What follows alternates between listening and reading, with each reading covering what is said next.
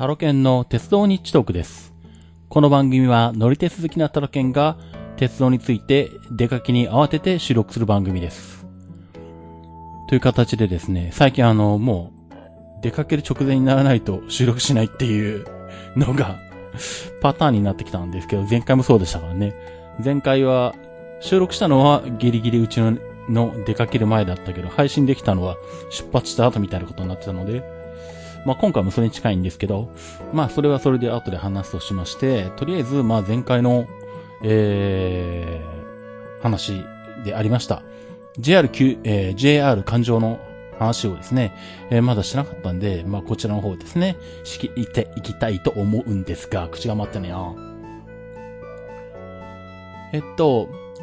月18日か、出発したのは。ですね。で、中部国際空港に向かって行ったんですけど、そう、この時に、まあ、たまたま時間もあったんですけど、静岡から豊橋まで、乗ったこだまが N700S だったんですね、新幹線が。まあ、最近N700S また、運用を公式で発表してる状態になってるんで、まあ、どれかわかるんですけど、ちょうど静岡を14時20分台に出る小玉が、上りも下りもたまたま N700S なので、だいたい東京方面だと14時25分とかだったかな。まあ、それぐらいの小玉に乗ってると、向かい側にも名古屋方面行きの小玉が N700S できて、ああ、向こうも来てるなと思いながら、最近乗ってるんですけどね、その時間に乗ることになると。まあ、そんな感じでこの時間帯、14時20分台になると、まあ、静岡でも上りも下りもこだまで N700S が乗れるっていう状態なんですけど、まあ、その、下りの方の N700S。ここで初めて、N700S にやっと乗ることができまして。まあ、グリーンで行ったんですけどね、こだまで、エクスプレス予約の、こだまグリーンハイテクで買ったもんですから、うん、まあ、さすがにやっぱ乗り心地はいいなっていうのと、やっぱりまあ、新しいので、まあ、なんとなく新車の香りみたいな感じもしますし、まあ、席の方もやっぱりちょっとね、よくゆったりできるというかね、座り心地良くなってるんで、あ、やっぱり当然ね、良くなってるなっていう感じはするんですけど、まあ、まあ、その後も2回ぐらい乗ったかな。うん。ただあれなんですね、まだグリーン車は乗ってるけど、普通車にまだ乗れてないっていうね。なぜかグリーン車から初体験っていう謎の、体験順になってますけど。まあ、どうしてもこだまでグリーンハイとかで乗ることが多いので、そんなことになってるんですけどね。まあ、だんだんと N700S 系も本数が増えてきてるんで、まあ、そのうち、まあ、静岡に泊まる光なんかの運用にも入ってくるんじゃないかと思いますし、まあ、一部は入ってるか。なんでまあそのうちね、また普通車も乗って乗り比べしたいなっていうのと。まああと車両によって、サスペンションが違うらしいので、その辺の乗り比べもしたいなと、いうことですね。はい。確かこれ N700S だけだったかな。パンタグラフがついてるところは普通車でもアクティブエアサスペンションになってるとか。確かその辺は振動が大きくなるんで、サスペンションが良くなってるみたいなので、だから5号車と、前から5両目と後ろから5両目が確か普通車でもアクティブエアサスペンションになっていて乗り心地がいいっていうのを確かウィキペディアで見た記憶があるんですけど、N700S だけじゃなかったかな。N700A とかもそうだったかな。確か N700S だけじゃないかったかなと思うんですけどね。まあ、気になる方はちょっと確認して、もし合ってたらですね、普通車に乗る場合でも車両を選んで乗ってもらうと、乗り心地がちょっといいっていうね、ことになると思うんですけど。まあ、そんな感じで N700S で豊橋まで行って、で、豊橋から名鉄に乗り換えて、名鉄特急で、神宮前まで来まして、で、神宮前から乗り換えて、中部国際空港行きのミスカイに乗ると。ミスカイじゃなかったかな？普通の特急だったかな？あ、普通の特急ですね。うん。まあ、名古屋まで行ってもいいんですけど、中部国際空港行くときに。とか言うか、一般的にはまあそうするんだろうな、みんな。まあ、名鉄に乗りたいっていうね、なるべく名鉄に乗りたいっていうのがあるのと、あと名古屋まで行っちゃうと、名鉄の名古屋駅って多いんですよね、新幹線から名鉄名古屋まで。まあ前にも言ったかもしれないんですけど、かなり歩くので、まあそれを考えたら、むしろ豊橋で乗り換えて、まあ神宮前は、反対ホームに移らなきゃいけないってのはありますけれど、まあ歩く距離としてはそっちの方が短いっていうのもあり、まあそんなこともあって、だいたい中部国際空港に行くときは名鉄を活用すると。豊橋からもう名鉄乗り換えちゃうということが多いですね。で、まあそんな感じで名鉄を乗り継いで、中部国際空港に行って、アナの、熊本行きに乗ってですね、熊本に泊まりまして。この時はボンバルディア DHC8-400 だったかな？確かそんなはず。最近やったらダッシュ400乗ってますけどね。で、翌3月19日の金曜日は、熊本の市電と熊本電鉄に乗ろうという日で、まあ、ホテルを出て、まあ、熊本駅前から、まずは市電の方ですね。熊本市交通局の方に乗りまして、熊本駅から、ちょっとだけ、二駅ぐらい出てる、田崎橋っていう反対の終点に行って、で、戻ってきて、県群町か、終点まで行って、で、そこから、また戻ってきて、上熊本までの路線があるんですね。なんで、まあ、そこまで乗って、で、上熊本からは今度、熊本電鉄に乗りまして、まあこれも、途中でちょっと分岐してるんですけど、先に藤崎宮前まで行ったのかな、あの時は結局。まあちょっと時間が予定と違う列車になったりしたこともあって、まああとは日が暮れるか、ね、日が暮れる時間がどれぐらいなのかっていうこともあるので、先に藤崎宮前まで行って、それから三好まで行ったのか。で、これでまあ全線、熊本電鉄と熊本市電は乗ったと。で、藤崎宮前まで戻ってきて、で、バスでホテルに戻ろうと思ったら、意外にホテルが近かったっていうね。うん。路線図上で見てるとそんな風に見えないんですけど、地図で見たら結構近いじゃんみたいな。人によっては歩くかもしれないぐらい近かったんですけどね。まあそんな感じで、熊本初めてゆっくり回ったかな。今まで通過ばっかりだったんですけどね、乗り換えとか。うん、初めて熊本の街中を訪れて、ね。まあ、熊本市電と熊本電鉄に乗ることができました。で、あ、そうそう、その前にあれか。切符の受け取りの話をしようか。そう、その熊本に着いた出発した当日ですね。熊本空港に着いて、で、まあ、熊本空港から熊本の街中に出るには、まあ、大きく分けて2つ方法があって、一つはリムジンバスで、熊本駅とか、まあ、熊本の街中にある、バスセンターですね、バスターミナルまで行くとか、か、もしくは、肥後大津まで、まあ、これも一応、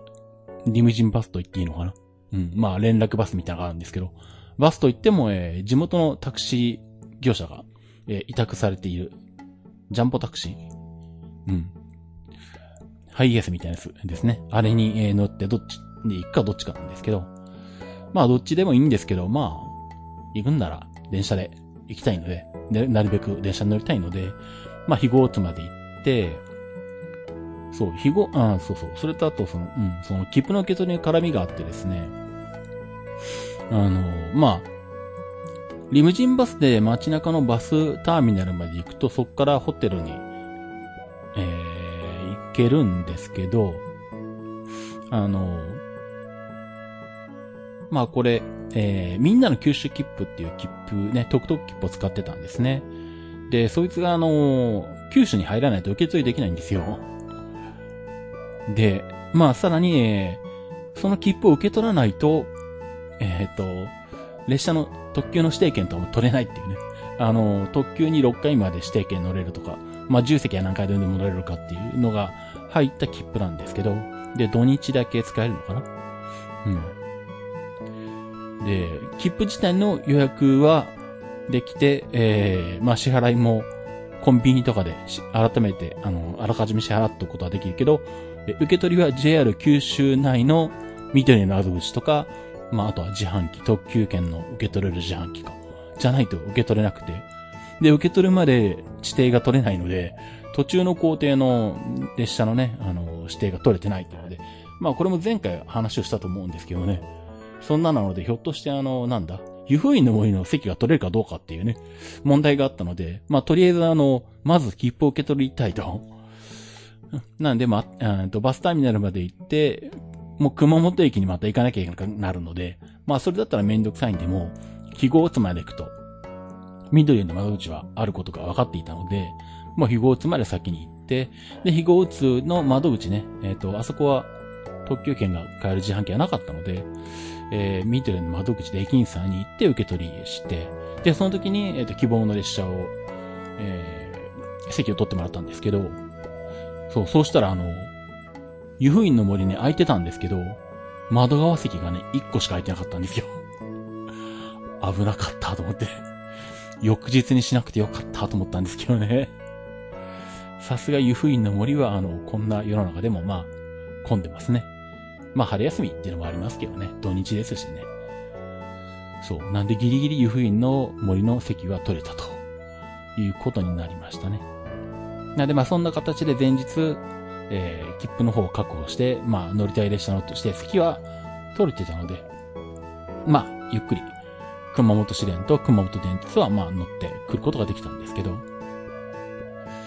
で、もう一泊、熊本に泊まりまして、次の翌日からですね、JR に乗るですね、行程になりますね。3月20日の土曜日、熊本を、11時45分発の東急阿蘇3号に乗りまして、こいつが大分まで行ってくれるといいんですけど、行ってくれなくて、宮地行きと、いうことで、まあ、宮地まで、これに乗りまして。途中ね、阿蘇の、中で、ちょうど開通したばっかりの新阿蘇大橋っていう橋が見れたんですよね。被災してて、作り直したのかな？もともと作り直してたのかわかんないですけど、作ってたかわかんないですけど、うん。たまたま車窓から見れたんですけど、も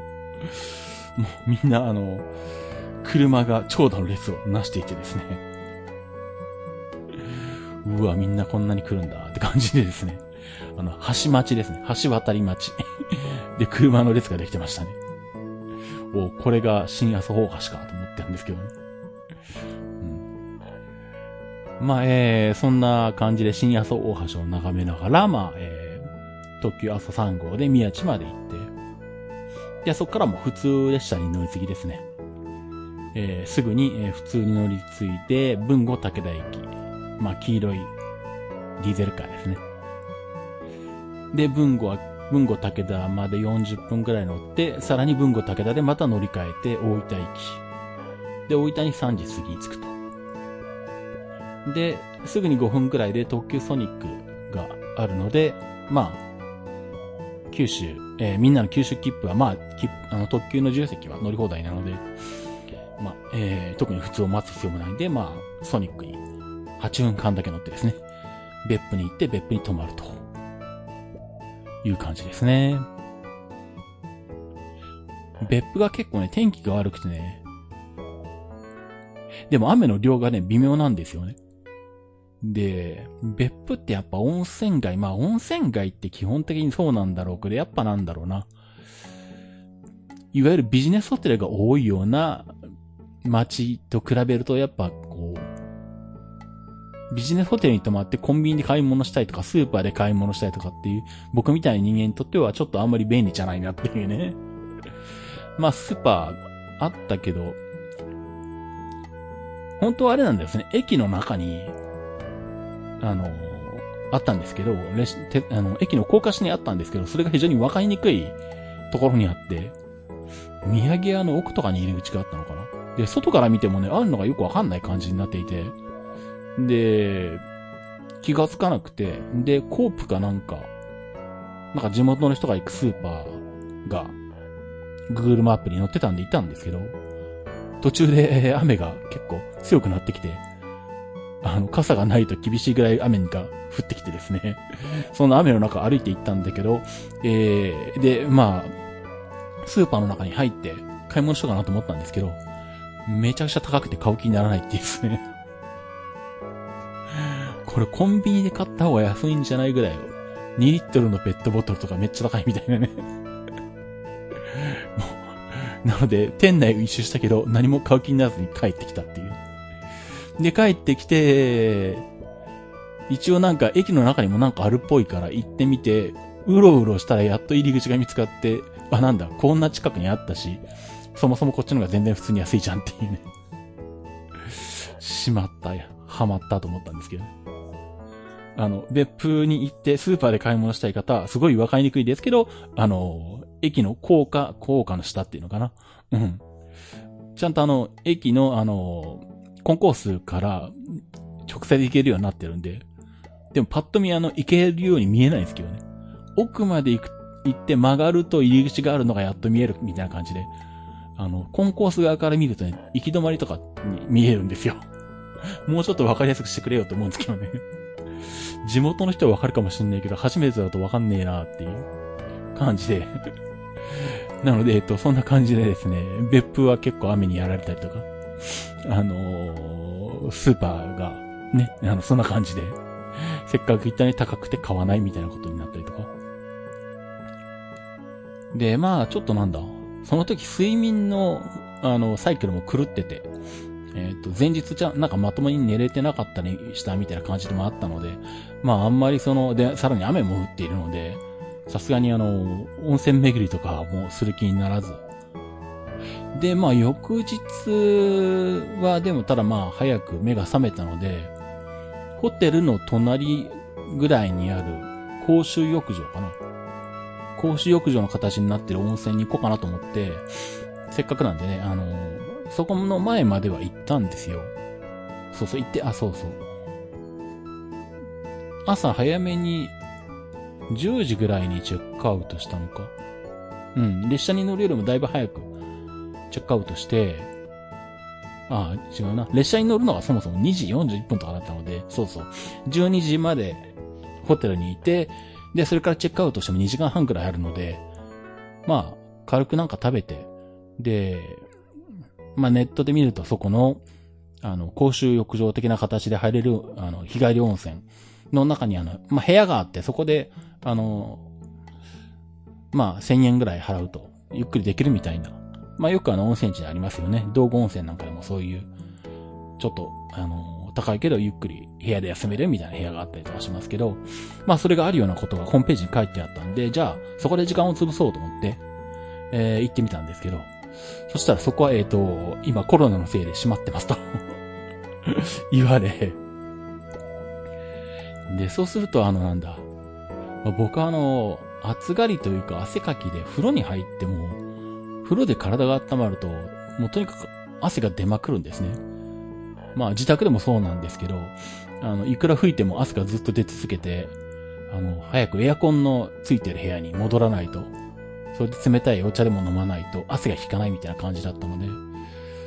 なんでまあ温泉に入って、なんだ、温泉巡りとかなんか向いてないんですよね、僕よく考えたらね。温泉巡りって、一箇所温泉に入って温まって、それから歩いてまた次の温泉に行くじゃないですか。うん。まあ、別府に行ったんで最初温泉巡りするのいいなと思ってたんですけど、よくよく考えたら、僕が温泉巡りすると最初に温泉に入るでしょ？で、めちゃめちゃ体が熱くなるでしょ？で、まあ、そこでとりあえず体を冷まして、まあ、服を着たとしても、歩いてる間に汗だくになるんですよね。で、また次の温泉に入って、で、まあ、温泉で温まるけど、また体をある程度クールダウンさせて、また、次の温泉に歩いていると、その間に汗だくになるっていうのを多分繰り返すっていうそうか、自分の体質って音声メイクに向いてねえなっていうことに最近気がついたんですけどね、この時に。なんでまあ、ね、温泉巡りはなんだろう、冬とかにでもじゃないと行きにくいのかな。うん、そんな感じもあったので、まあそのゆっくりできる部屋が空いてれば、そこでクールダウンして落ち着いてればいいんですけど、風呂に入ってすぐに、まあ、服を着たら荷物を持って出て、駅に向かわなきゃいけないってことになると、もうなんか汗だくになりそうなんで、まあちょっと、今そのゆっくりできる部屋が使えないんだったら、まあちょっと今回やめとくかということで、まあ一応ホテルには大浴場的な感じの温泉はあったので、まあそこには入ってきたのでよしとするかということで、まあ別府はまた来ることもあるでしょうし、また余裕のある時にでもね、温泉巡りしたらいいかなと思って、まあ今回は風呂の温泉だけで、風呂じゃないや、ホテルの温泉だけで、まあよしとすることにしました。で、で、まあ、この別府に着くまでで、豊肥本線の、乗ってない区間は完了したと。肥後津から、立野か。ここが環状ですね。で、あと残るは九大本線を、これからいよいよ乗るというところまで来まして。別府を14時41分に出る、特急湯布院の森4号。これに久留米まで乗りまして。まあ、たまたまね、進行方向、右側の席が、唯一残ってたので、まあ、ちょうどよかったんですけどね。で、そうそう。リスナーさんで沿線の方がいらっしゃって、僕が乗ってる列車を撮影してくれたっていうね。その時ツイッターかなんかで写真は撮れてもらったんですけど。あ、すいません。もしお手間でなければ、もし動画とかあれば、いただきたいです。よろしくお願いします。僕もなんかそのままにしてましたけど。なかなか自分が乗ってる列車を外から撮ってもらえるっていうことはね、芸能人でもない限り、ないので、ね、なかなかそんなことはないですからね。非常にありがたく思ってまいります。ありがとうございます。まあ、そんな感じでですね、湯布院の森に乗りまして、湯布院の森も途中の湯布院からかなりお客さんが乗ってきましたね。満席ですね。うん。やっぱ、まあコロナ禍とはいえ春休みですし、まあ九州内、あの頃はそんなにまだ、そこまで、ね、陽性者数が多いとかっていうこともなかったので、まあ地元の人たちは割と旅行してたのかなって感じもありますね。まあそんな感じで、湯布院の森に乗って、久留米でおりまして、まあそれで JR 環状と、めでたく、愛になりました。まあ普段自分の写真とかはまだ撮らないんですけど、さすがにまあ JR 環状したので、なんか撮っとくかと。なんかまあ、あるかどうかわかんないですけど、誰かにこう、JR 環状した時の写真くださいとかね、なんか、まあ取材受けることもないだろうけれど、まあ何かしら写真撮っとくと、便利だなというか、割となんだ、まあ最近 YouTube とか自分のホームページとかいろいろ載せてる時に、その時の自分の写真がないなっていうことに気がついて、写真撮っといた方がいいなってことに気がついてですね。なんかここで一個欲しいけど、撮ってないみたいなことになってるので、まあ、撮るかと思ってですね。で、まあ、でも、とはいえ人があんまりいるところだと、撮りにくいので、まあ、裏口的なところ、あんまり人が来なさそうなところに行って、で、iPhone をまあ、ミニ三脚に置いて、撮ったんですけど。で、まあ、あれはね、Facebook とか Twitter にも載せたんですけど、もうあれでも結構、割と人がパタパタ降りてきたんで、人が、映らないタイミングを測って、セルフタイマーで頑張って撮ったみたいなことになってて。で結構、ミニ三脚で iPhone 置いて撮ってるんで、iPhone が結構自分から離れてるところにあるんで、周りの人は、横を通りながら、こいつは何なんだとかも言いながらね、いぶかしんで通ってくみたいなことになってましたけどね。うん、まあ、とりあえず、なんとか一枚撮ってきまして。まあこれで JR 完了という形になりました。まあね、まあどっちかというとほっとした方かな。嬉しいのもあるんですけれど、うん、まあ南西ね、特に九州は災害でね、普通になることが多かったので、うん、まあ本当にもうね、走ったら今のうちに行こうという感じで行った感じもあって、まあなんとかね、完了という風にできたなというところで、まあ50年がかりぐらいレベルですよね。子供の頃から考えると。まあまあ完了したとはいえね、これで別に列車に乗るのも終わりというわけでもないですし、まあ施設も乗ってないんで施設も乗りたいですし、まああとはね、完了したといっても国鉄時代とか子供の頃とか、遡ればもうなんか中学校の頃に一回乗って終わりで乗ってないところとかっていうところはゴロゴロあるので、まあそういうところは機会があればまた乗りたいとは思ってるんで、まあ完了したからといってまた、乗ってみたいところいっぱいあるんで、まあいろいろ行くとは思うんですけどね。まああとはそれと合わせてぼちぼちと私鉄の完了を目指すみたいな感じですかね。うん。まあそんな感じで久留米で一段落して、でそこから九州新幹線で博多まで出まして、九州新幹線去年一昨年ぐらいかなに、鹿児島中央から博多まで一挙に乗ったんで、まあ一応乗ってはいるんですけれど、つばめに乗るのは今回初めてかで、久留米からね博多まで乗ったんですけどね、うん。で、まあ、ツバメに乗って、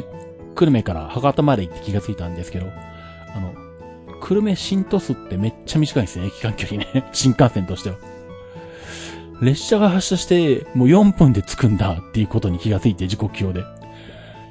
新幹線で駅間4分って何みたいな。見たら 7.1 キロしかなくて、めちゃめちゃ短いな、こことか思ったんですけどね。まあ、とはいえ、まあ、新鳥栖は新鳥栖で、長崎本線との交点だからいるし、まあ、久留米も駅としては、なしにはできないだろうから、まあ、しょうがないんでしょうけど、新幹線の最短区間かな、ここ。ひょっとしたら、全国で。ミニ新幹線は別ですけど、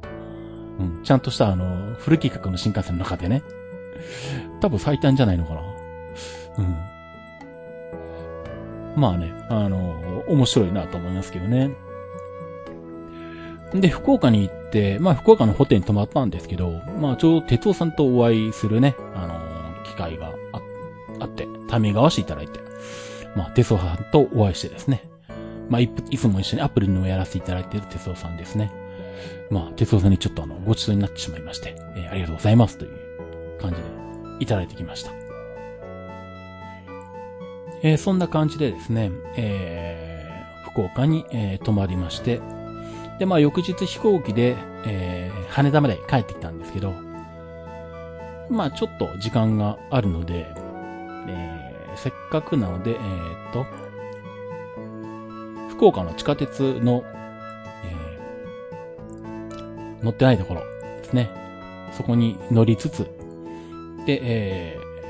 まあ、中須川端から貝塚線で貝塚まで行って、貝塚線でいいんだっけ？七熊線か。地下鉄は。どっちだっけ？忘れちゃいましたけど。貝塚まで行って、で、そこから先に、西鉄の、貝塚線か。それがあるんで、それに乗ってきまして。西鉄新宮ってところまで行ってきたわけですね。うん。まあ、新宮っていうと、まあ、紀伊半島を思い出すんですが、あっちとは全く関係なく、西鉄新宮っていうのが終点になってまして。まあ、そこまで行って往復してきたっていう感じですね。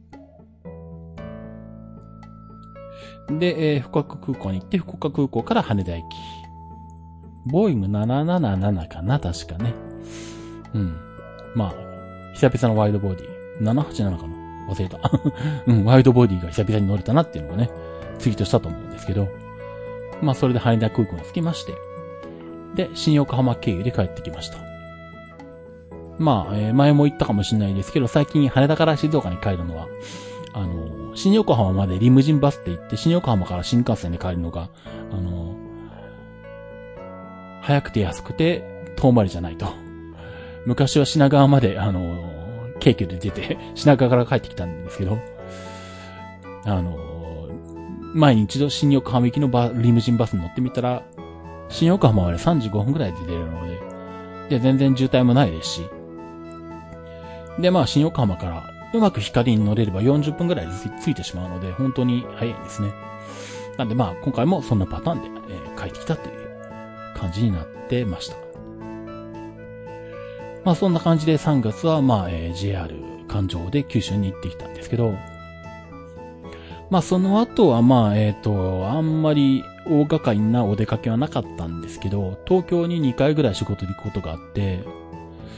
まあ、最初はというかね、まあ、通常は新幹線で普通に往復してたんですけど、さすがになんだろう、2回目に割と間隔狭めで行った時は、さすがに新幹線で帰ってくるのも面白くないなと。で、時間的にも余裕があったので、うん。で、どうしようかなと思って。全然まあ、考えてなくて、前日ぐらいに思いついたんですけど、まあ、まあ、ちょっと高いけど、身延線系で帰ってこうかなと。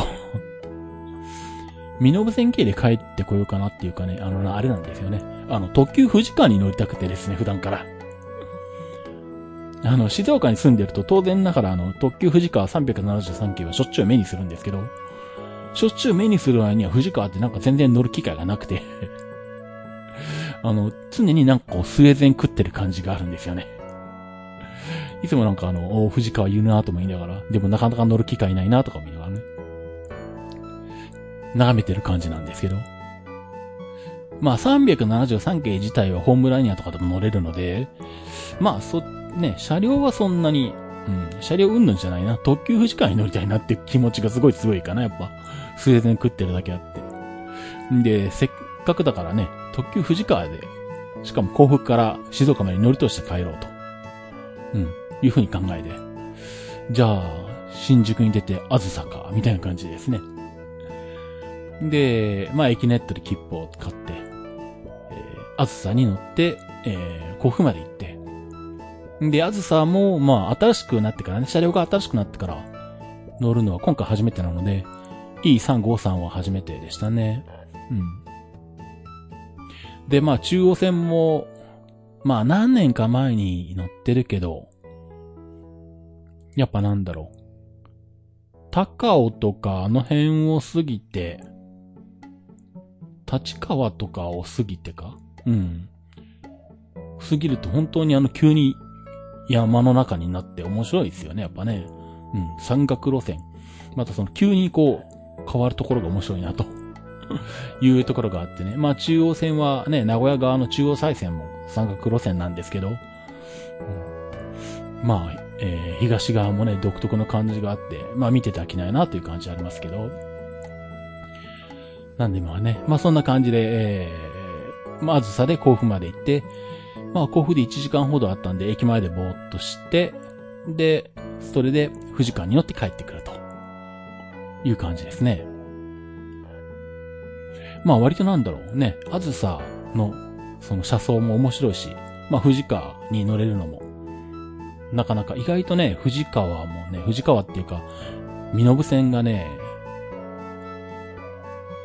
まあ途中の、まあ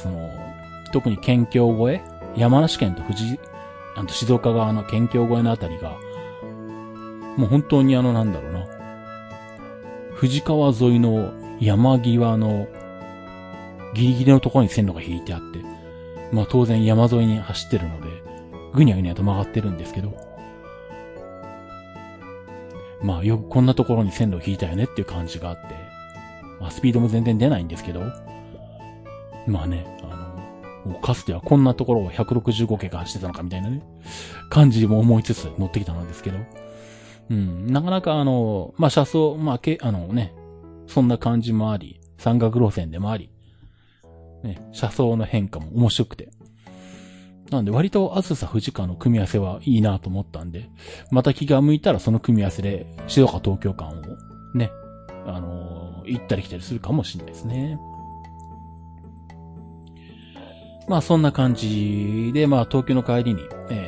富士海に乗ったりとかはしてたんですが。で、あともう一つ話しておかなきゃいけないことがありまして、さっきもちょっと、言いましたけど、最近出かける直前にならないと、収録しないという話をしてたんですが、実はまさに、明日出発の工程の予定がありまして、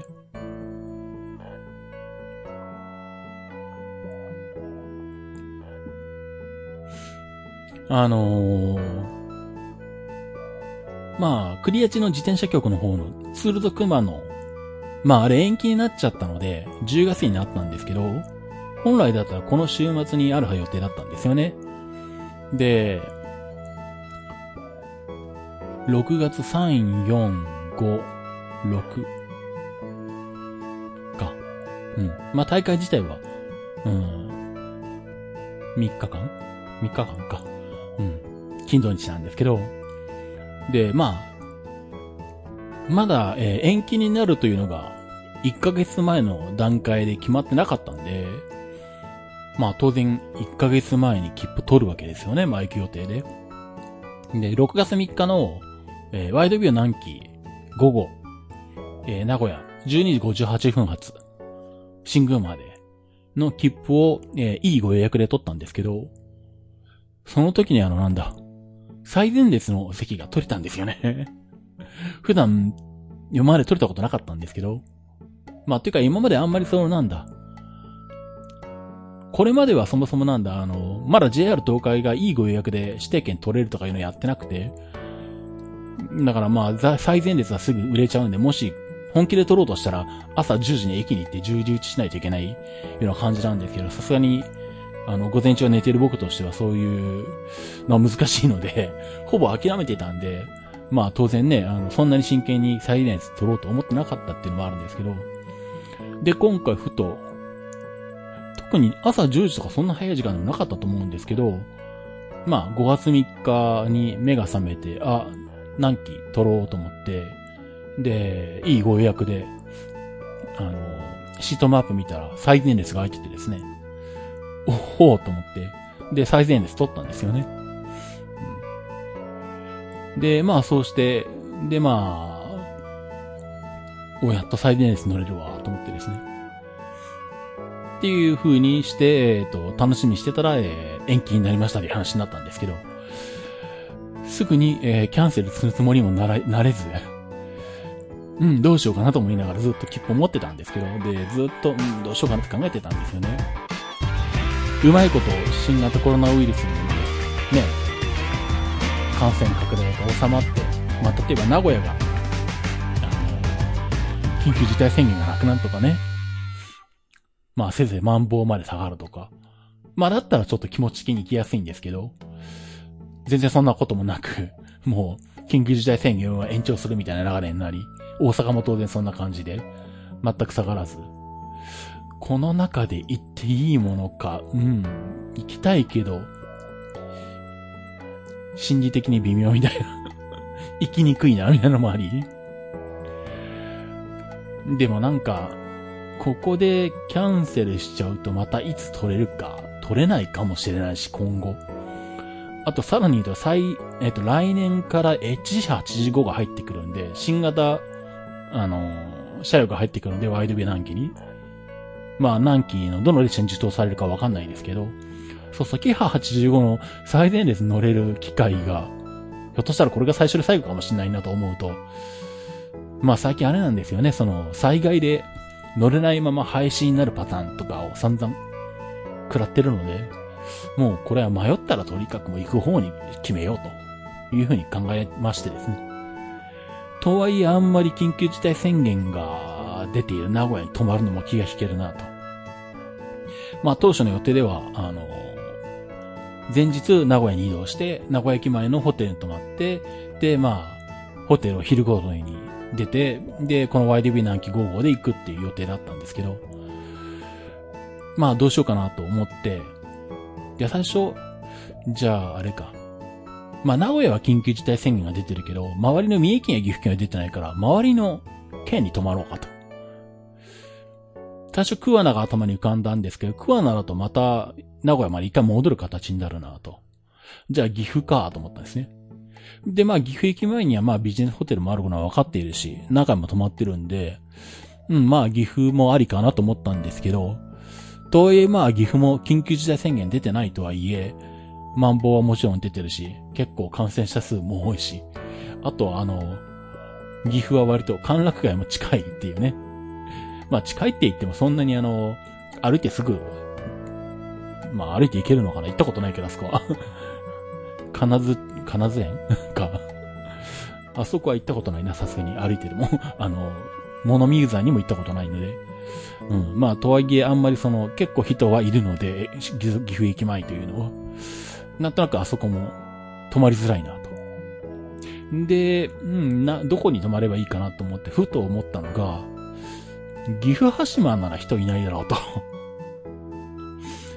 で、まあ、さすがに新幹線駅なんで、ビジネスホテルはあるはずだし。で、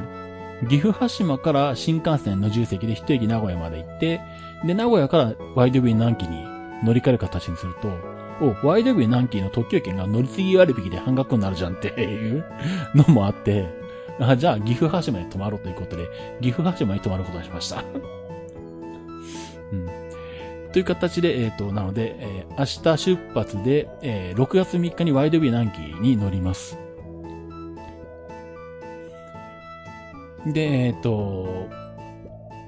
まあ元々は新宮までの切符だったんですけど、せっかくなんでもう終点まで乗りたいんで、紀伊勝浦までに変更しました。で、問題は紀伊勝浦まで行った後、その先をどうするかなんですけど、まあ単純往復で帰ってくるのはあまり好きではないので、最初は、そのまま黒潮に乗って和歌山に出て、和歌山に泊まろうかなとか思ったんですよね。まあでも大阪も結構緊急事態宣言も出てるし、結構まだまだね、感染者数多いので、まあ、和歌山はね、後々聞いたら結構下がってるっていう話だったんで、和歌山はそうでもなかったみたいなんですけど、まあでもあんまり都市部に泊まるのはどうかなというのもあり、最初考えたルートとしてはあれなんですよ。南紀で紀伊勝浦まで行って、で、そのすぐ後の黒潮で、和歌山まで行くと、9時ぐらい、夜の9時ぐらいに和歌山に着くので、和歌山駅前のホテルに泊まって、で、せっかく和歌山まで行くんだったら、和歌山電鉄に乗ってないから、和歌山電鉄に乗って、で、そっから北に上がると大阪府内に入ってしまうので、大阪府を避けるように帰ってくようと思って、和歌山線に乗ってずっと、大阪に入らないように、周りをも迂回するように、回って、で、何年か前にもう相当昔ですけど近鉄五瀬線に乗るはずが、朝寝過ごして乗れなかったっていうのがあって、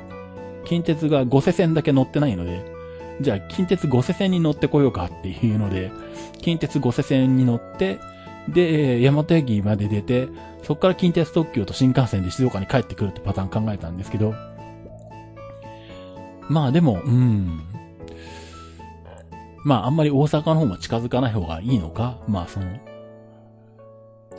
なんでしょう、仕事とかで行くわけではないので、完全に僕の趣味で行ってるんで、あんまりリスクの高いところに、流動すべきじゃないかなっていうのがね、どうしても気が引けるところもあって、なので、まあ、考えた末、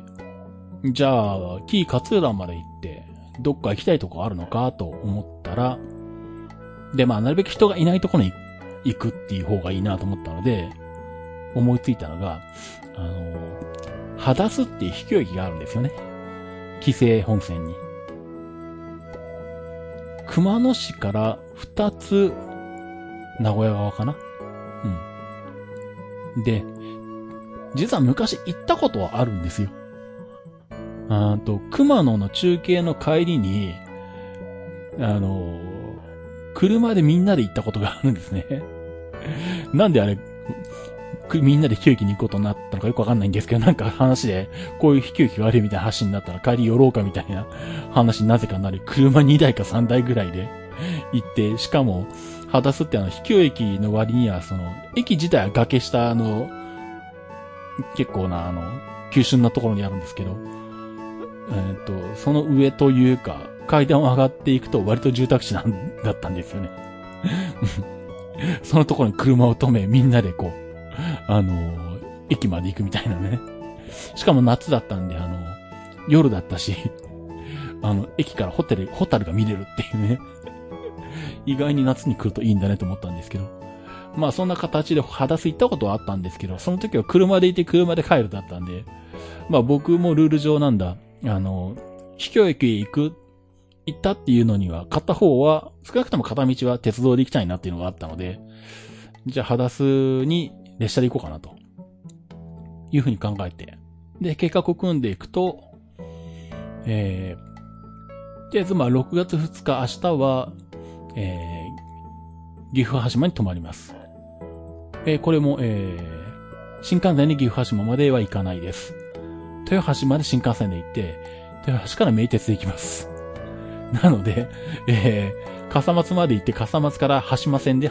新羽島まで行きます。まあ、もちろん昔乗ったことはあるんですけど、めったに乗らないよね。羽島線とかね。うん。まあそんな感じで、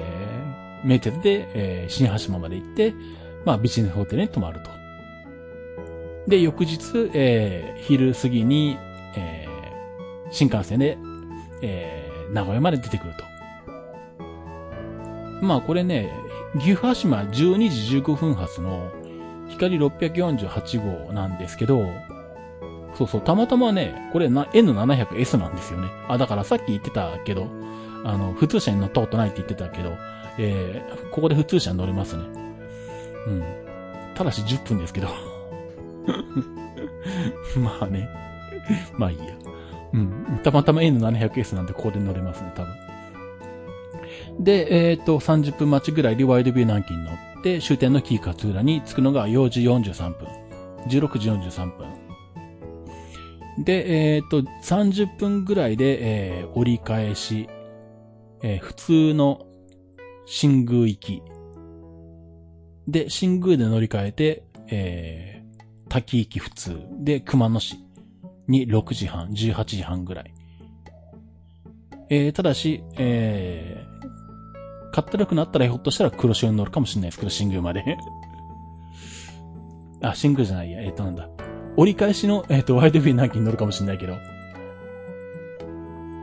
かったるくなったらですけどね。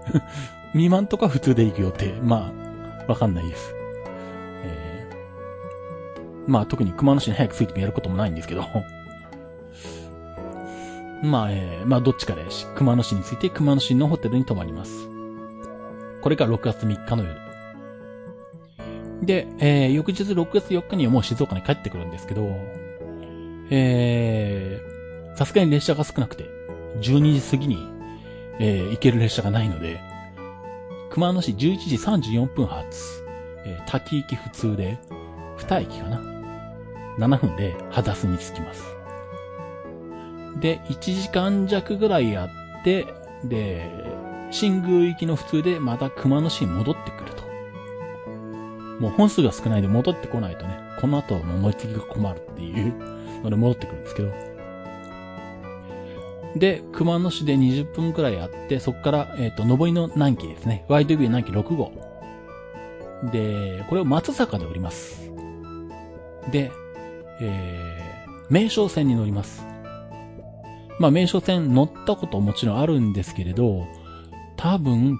中学か高校？中学かな。まあ、なんせね、当時名古屋だったんで、近場から乗りに行ってたので、多分乗ったとしても中学じゃないかな。で、一回ね、災害で、土砂崩れとかで、一時は廃止かとも思われたんですけど、まあ、JR 東海がなんとか復旧してくれたので、まあ、復旧が全く乗ってないっていう状態ですんで、せっかくなんでちょっと、伊勢沖津まで行ってくると。で、伊勢を沖津まで行って、まあ折り返してきて、まあ素直に松坂まで行ってもいいんですけど、まあそれもちょっと面白くないなということで、なんかないかなと思って調べてみたら、名勝線の途中で一志って駅があるんですけど、数字の1に志すって書いて一志なんですけどね。ここと近鉄の河合高岡が徒歩5分ぐらい。数百メートルなんですね。なんで、でまあ実際松阪まで行ってそこから戻る、名古屋に向かう形になると、行って帰るみたいな経路的には大回りなんですよね。まあそれもあって、まあ面白いからちょっとまあじゃあ一市で降りて河合高岡まで歩いて、でそこから近鉄で帰ろうかなと。で、まあ一市で降りてから河合高岡で伊勢中川駅普通に乗るまで20分ぐらいあるので、まあ時間的にも行けるだろうしということで、伊勢中川に行き、で伊勢中川に着いて、普通に検索すると急行が出てくるんですけどね、名古屋駅の近鉄の、急行には乗りたくないので特急に乗りたいんですけど、特急に乗ろうとすると30分待つみたいなことになるんですね。しかも急行かろうじて急行よりは早く着くけど、その前に出る急行よりも2分しか早くないっていうやとみでその急行を抜くのかな多分で、まあ、なんで笑ってるかっていうと、あれなんですよね。伊勢中川で乗り換え待ちをしたことがある人はわかると思うんですけど、伊勢中川ってね、本当に何もすることないんですよ。駅でかいんだけど、ターミナルというか大阪線、名古屋線、伊勢線山田線か山田線か。まあ、近鉄の三路線、主要な三路線が集まってるんで、フォームはめっちゃあって、線路もめっちゃあって、めっちゃ広いんですけど、駅に売店はないよな。多分一個もないはず。うん、で、まあ途中下車できるわけじゃないから、まあね、当然、駅前に出れるわけでもなく、まあ別に、一回計算打ち切りになって、切符ちゃっと高くなるかもしれないけど、駅前に出てもいいけど、ああ、そっか、まあ駅前に出てみようかな。でもね、伊勢中川って多分駅前は何もないんじゃないかな。改札出たことないんですよね。まあひょっとして気が向いたらちょっと改札出てるか見るかもしんないけど、とにかく30分出て時間潰すんだっていうぐらい本当に何もないとこなので、うん、まあいいけどまあいろいろ電車が来るから見てるからいいけどみたいな感じで、うん、30分かと思ってですねしかももうなんだ、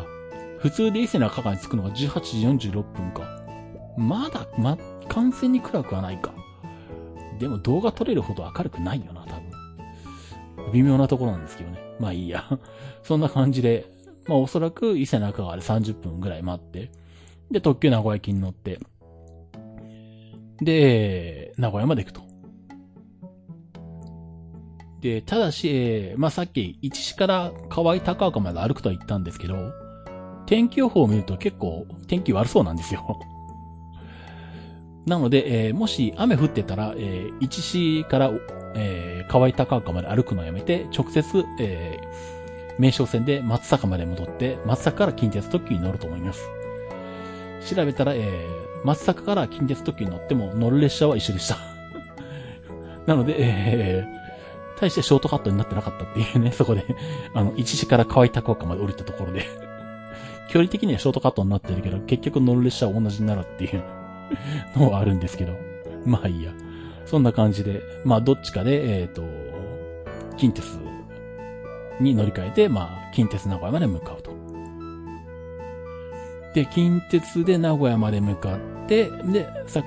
そこからまあ新幹線に乗り換えて、静岡まで帰ってくるというような感じですね。本当は名古屋でね、あんかけスパゲッティが食べたかったんですよ。新幹線のなんだあそこは何口になるのかな、青波線の改札とかあるあっち側に、まあ、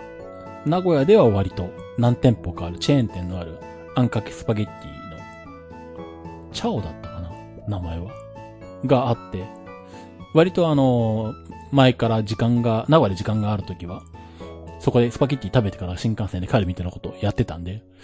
今回も、そうしようかなと思ったんですけど、ちょっと待って、営業時間どうなんだと思って調べてみたら、まあ、このご時世なんで、8時で閉まると。もうやってないということが発覚しまして、もう諦めて、すぐに、新幹線で、帰ることにしました。なんで、こだま754号で、静岡に帰ってくるというような感じで、明日から2泊3下で、まあ、熊野の方に行って、ワイドビューナンキーの最前列に乗ってくると。で、まあ、ついでにハダスと、あとは名所線に乗ってくるというような感じで行ってくるので、また、Twitter とか Facebook なんかではね、その辺の写真が載ると思うんで、まあ、よかったら見ておいていただければと思いますね。じゃあ、そのところでじゃあ、キップチのコーナーに行きたいと思います。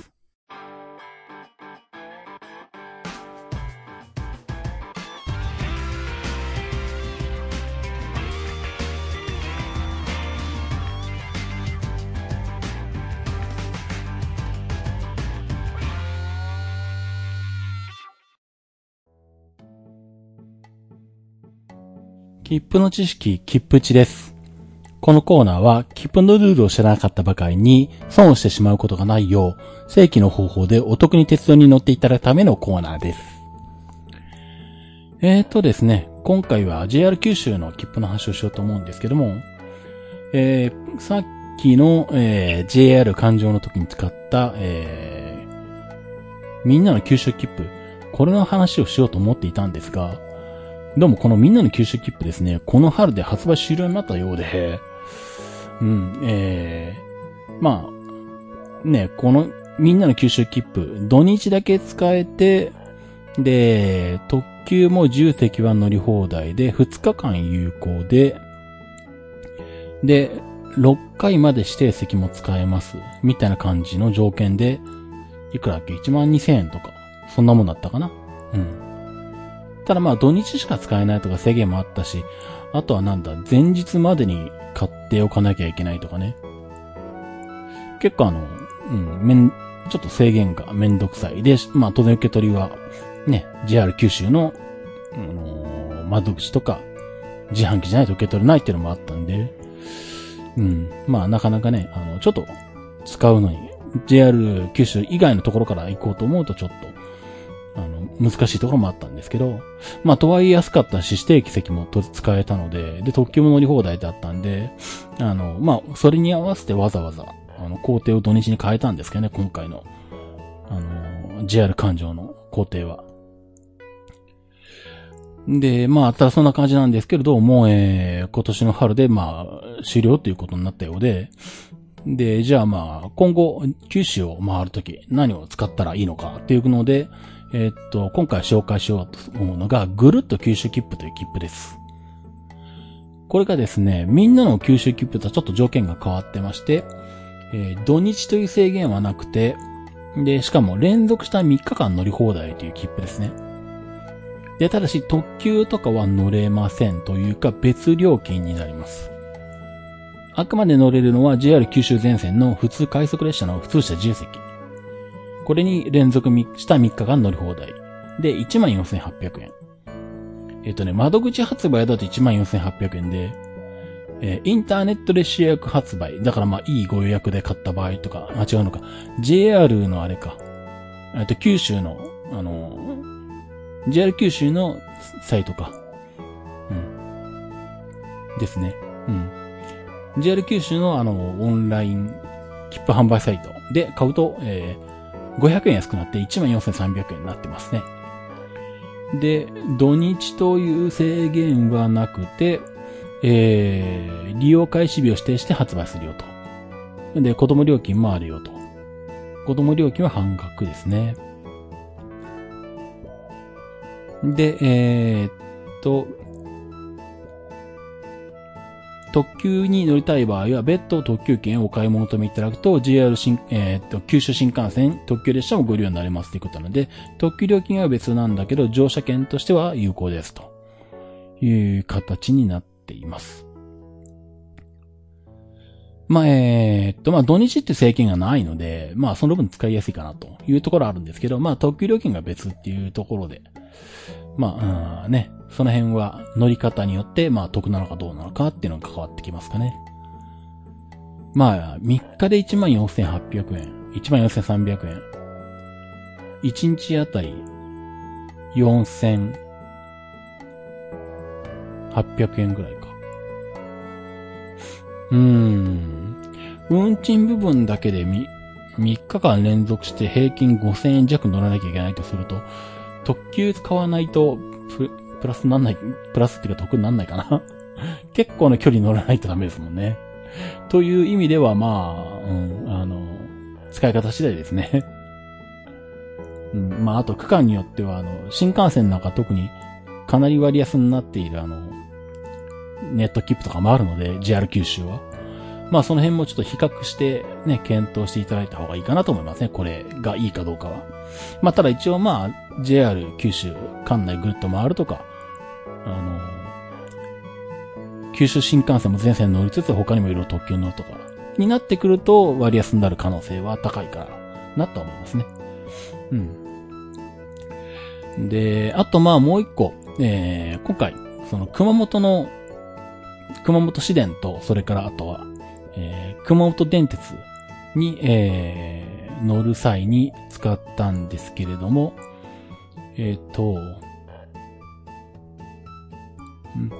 あ、これはあれか。熊本市電一日乗車券だから市電だけか。あ、そうそう。そうなんですよ。熊本市電だけの一日乗車券があって、それは500円なんですね。で、あと、それとは別に、ワクワクワンデーパスっていうのがあって、これは、熊本市電と熊本電鉄と、あとは三高バス、電鉄バス、熊本都市バス共通で一日乗車券。で、ただしエリアがあって、エリアによって700円、900円、2000円とあるんですね。うん、まあ前回ちょっと話したかな、そんな話。うん、まあこれは、もう図を見ないとわかんないので、ホームページで確認して得かどうか、検討してください。うん、僕は今回使ったのは、900円の方だったかな ?700 円の方だったかな。うん。まあ、観光で行くのには、まあ、ちょっと丸で囲まれたこの区域みたいな感じでね、お得になってるんで。うん。で、これも売ってる場所もちょっと限定されるんで、ホテルの泊まった場所とかによっては、売ってるところまではお金払って買いに行かないとダメとか、そんなことになるのかな。車内で買えるのか？あ、あれだな、電車の中では買えるな。あ、じゃあ、市電に乗ると、車内で、運転手さんから買えますね。うん。なのでまあ、熊本を、旅行とかね、何か行くときは、これをうまく使っていただくと、うん、お得になるかと思いますね。市電で良ければ、市電の一日乗車券が500円で乗れますんで、まあ、目的によって使い分けていただければと思います。じゃあエンディングの方に行きたいと思います。